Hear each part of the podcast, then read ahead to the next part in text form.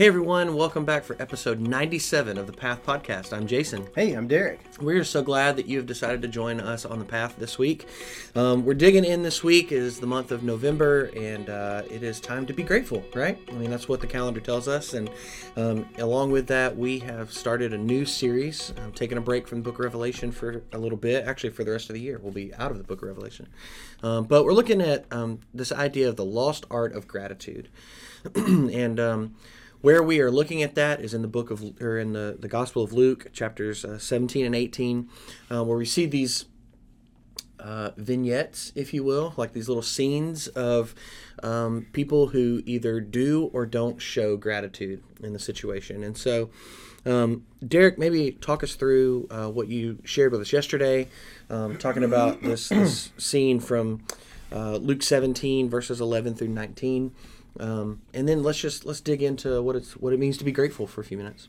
Yeah, um, we looked at the ten leprous men and them being healed by Jesus, and um, it is you know that we kind of honed in on that little section, but we also brought with it the context of the first few verses where mm-hmm. uh, the disciples had asked Jesus, you know, increase our faith. You know, we want to we want to be.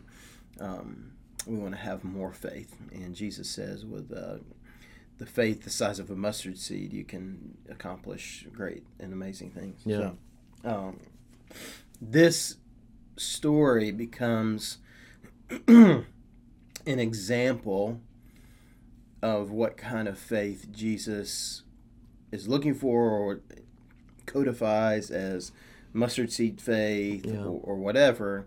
It gives a wonderful example for his Jewish disciples to see.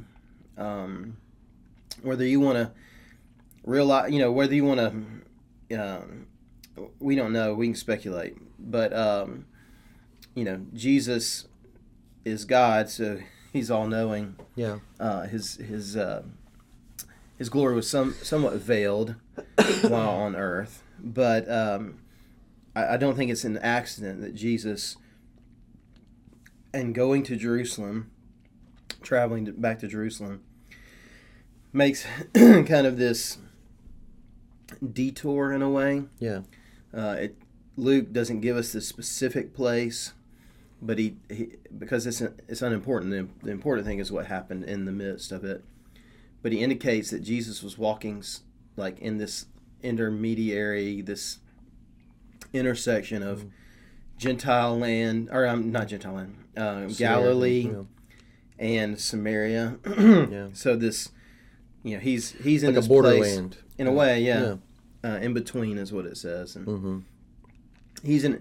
I think we see that because Jesus intentionally went to a place where Samaritans would be. Right, right, right. Um, Samaritans were an outcast group of people uh, because of their. Um, Uh, their lineage, their um, they they were um, uh, they had descended from um, a situation where Jews had gone in and um, intermarried intermarried with Gentiles. Yeah. So then you have these Samaritans, and the Jews hated them and and and uh, would not walk yeah. near Samaria. Right.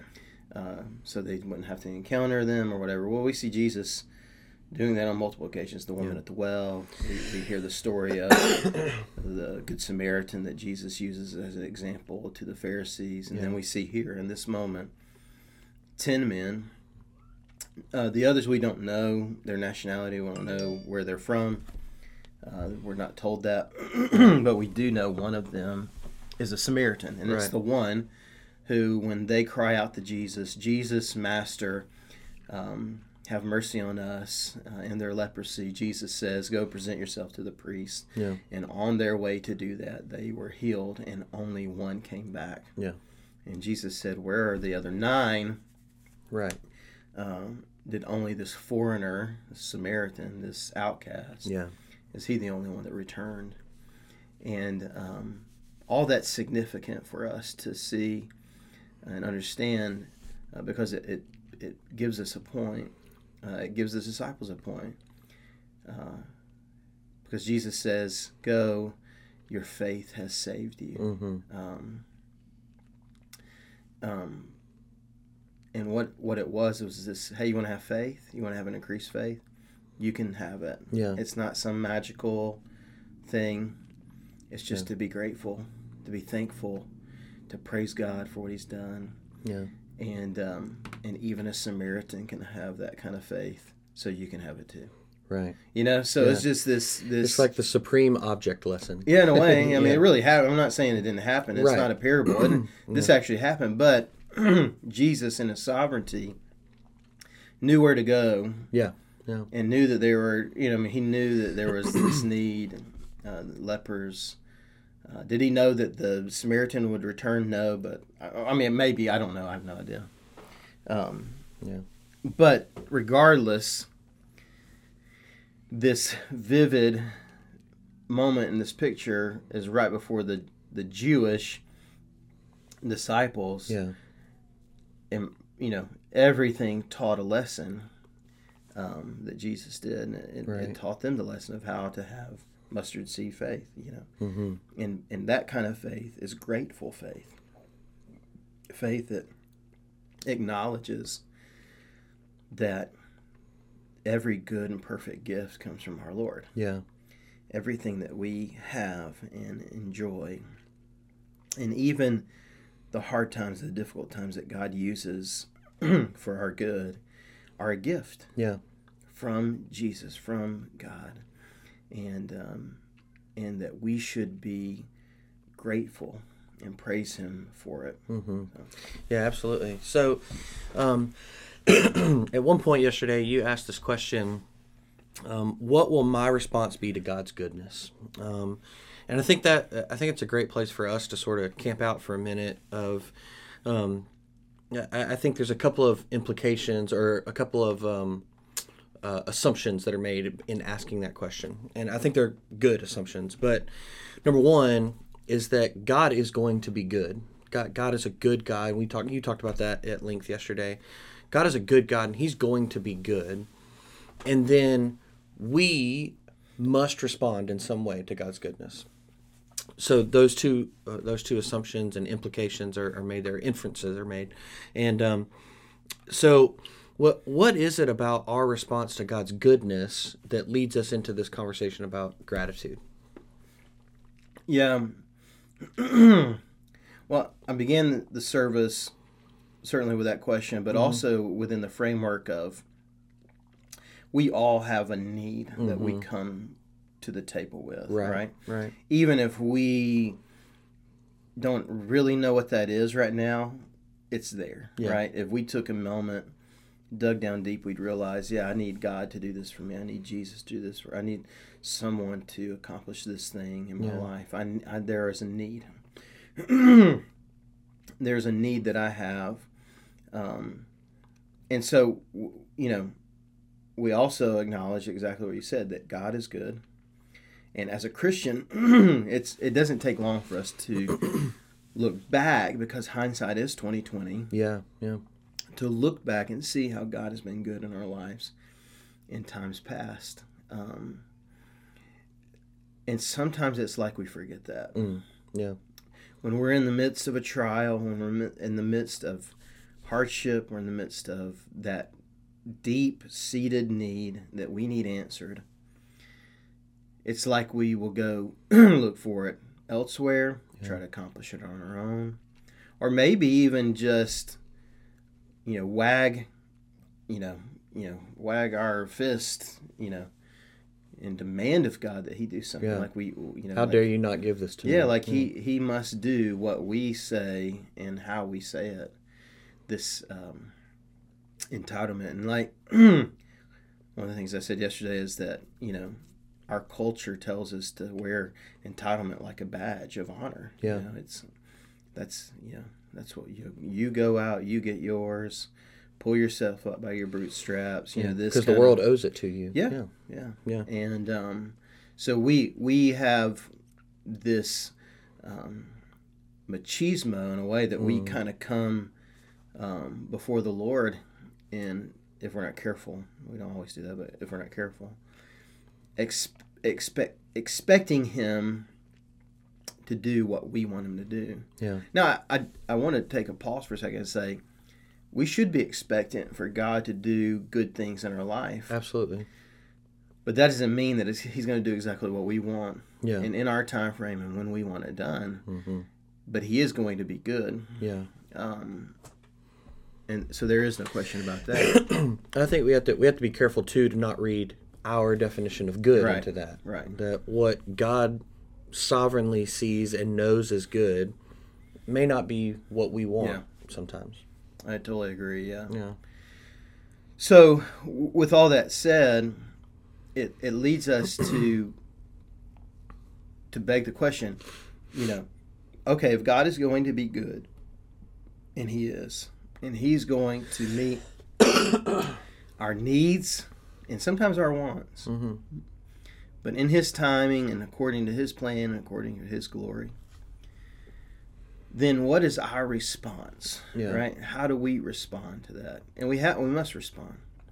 And I think this some this formerly leprous Samaritan gives us a great example that when we realize and acknowledge that of what God has done in our life, mm-hmm.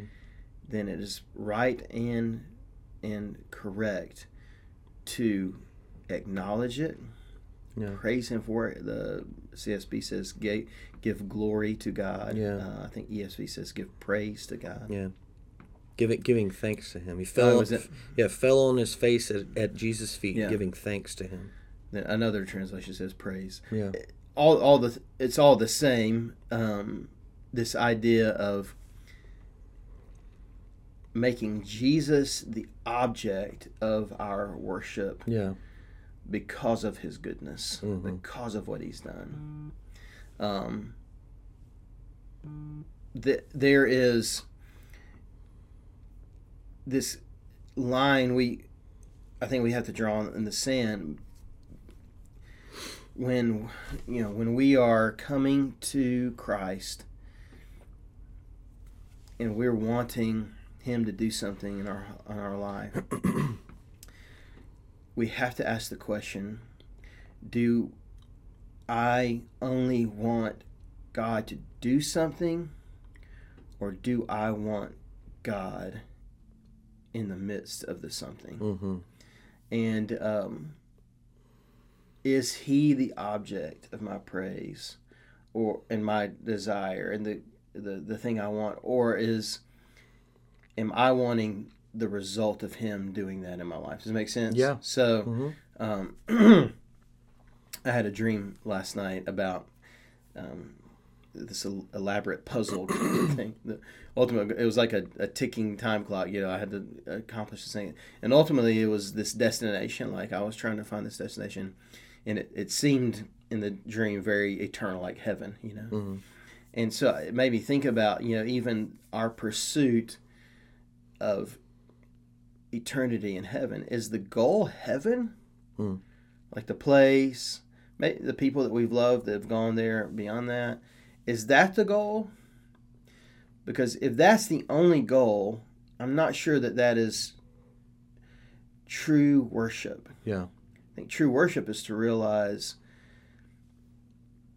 my, the object of my desire, the object of my want, the object of my pursuit, the object of my praise is the one who can give me heaven, not the thing he can give me. Right, yeah. Right? So my object, the object of my praise must be Jesus. And that's what this Samaritan did, this Samaritan former leper. Yeah. He realized, I don't need to go to the priest. Yeah. The guy who healed me is right back there. I'm going to go to him. Yeah. I'm going to worship him. I'm going to fall at his feet. I'm going to give him glory. I'm going to praise him. I'm going to, I'm going to acknowledge where my help came from. Mm-hmm. Um, and so I'm going to, I'm, that's where I'm going. And Jesus said, go on your way. Your faith has saved you. You don't have to go to the priest anymore. Yeah. So it's this, it's this beautiful picture of, um, you know, religion is not the goal. Yeah. Um, Uh, an upright and moral life is not the ultimate goal. Yeah. Should be a byproduct, but the ultimate goal of our lives should be Jesus. Right. And when we acknowledge that, and we're grateful for what he's done, and we acknowledge what he's done in our lives, we're grateful for those things, that is the type of faith that saves. That's the type of faith we ought to have. Yeah. This this grateful, grateful faith. And uh, and I, th- I think we as a culture have lost lost that for many, many reasons. We've kind of already discussed those. Mm-hmm. And so even as Christians, I think we have to reorient our hearts and minds to realize, if I have anything, Jesus has given it to me. Right. And so I must praise him and be thankful to him and excited about what he's done. And, and so, um, and um, De- David Garland, um, a theologian, um, I was reading the commentary he wrote, and uh, the section where he kind of lays down the line, like, this is kind of what this is all about. This is his his basically final statement. It says, "True Christians, therefore, experience God's grace intensely and allow their gratitude for what God has done for them in Christ to shape their whole lives." I think mm. that to shape their whole lives is key, is that gratefulness is saying, I know Jesus is the answer. I know he's the one that's done these things. Yeah. And so I'm going to I'm going to tool my life. I'm going to dial it in so that my whole life reflects that. Yeah. And that's a life of gratitude. Right. That's a life of faith. Yeah. That's the type of faith we need increased in our own hearts and lives. For sure. So. Yeah, that's great. I love I love making the connection that being grateful is an act of worship. Yeah. Um, because I think that so often, not intentionally or, or in a subversive way, we just, we kind of naturally separate those things in our minds. And mm-hmm. I think it's good um, to to put those things back together, that when we see how God, how good God is, it causes us to be thankful, and therefore we worship God as, mm-hmm. a, as an act of thanks. God, you are so good. God, thank yeah. you for all you do in my life. Um, and I think that's a that's a great posture to take, especially in Thanksgiving season, mm-hmm. uh, in the month of November, of, of just thinking about how we can worship God as we thank him for everything he does in, yeah. in our lives. It's, it's a it's a great posture to take. So. Well, and, you know, we're doing this because it's it's Thanksgiving, right? We're about to be in that season. Sure. Or in that season. Yeah. Um, certainly that's why we wanted to do something on gratitude, a little bit different than just, you know, uh, rejoice and give thanks. Yeah. You know, well, as Paul tells us time and time again in the in the epistles that he wrote. Um, but we must be careful that we do not we do not put uh, gratitude in this, you know, once a year silo. Oh, absolutely, yeah. To say, oh well, we you know let's be grateful, and that, and we should be grateful on Thanksgiving. But this is a Christian's life. Yeah, definitely. This is how we. This is a life of worship. This is a life of gratitude, a life of faith. All those things are tied in together. Yeah. Well, and you see that here. Yeah. The, the way that he shows thanks is that he comes back and worships. Yeah. Um, and you'll see that in the next two weeks as uh, we see these these stories of um, people in the act of worshiping, mm-hmm. showing their gratitude. Yeah. Uh, you'll, yeah, you'll, you'll help that. us see yeah. the correlation of humility yeah. and gratitude. Yep. And um, and so I'm, yeah, I'm I'm excited. It's a fun little series. Yeah. Um, fun because it's the Word of God, and it's, it brings truth to a lot of our souls, mm-hmm. to help us in our daily walk. Um, but I love that it's these kind of, like you said, vignettes, these little stories in these two chapters where um, where gratitude is the theme. Yeah. And yeah. ingratitude is part of that as well. Right. And we see how, uh, like these ten other ten that walked away, were not, you know, did not come back and give glory to God. Yeah. Um, we will see others lacking right. um, gratitude, mm-hmm. uh, or uh, even having uh, gratitude expressed wrongly, or in, you know, put yeah. it in the wrong object. Yeah, absolutely. So, yeah, yeah, I'm excited. Definitely. It's a fun little fun little series. Kind yeah, of right me here too. At Thanksgiving. Yeah, I'm, I'm I'm enjoying it as well. So, well, here's where we turn it over to you. Um, how does the story from yesterday of this leper coming back and worshiping God and being thankful? How does that? What does that stir in your heart? We would love to hear from you. You can email us at the path at lafayette first dot life, or you can comment right on the YouTube video. Um, we would love to interact with you and help. Um, we can help point one another back towards Jesus and see His goodness and uh, remind each other of, uh, of how great our God is. Um, but uh, until next week, I am Jason. I'm Derek. And we hope that you will continue to follow us on the path next week.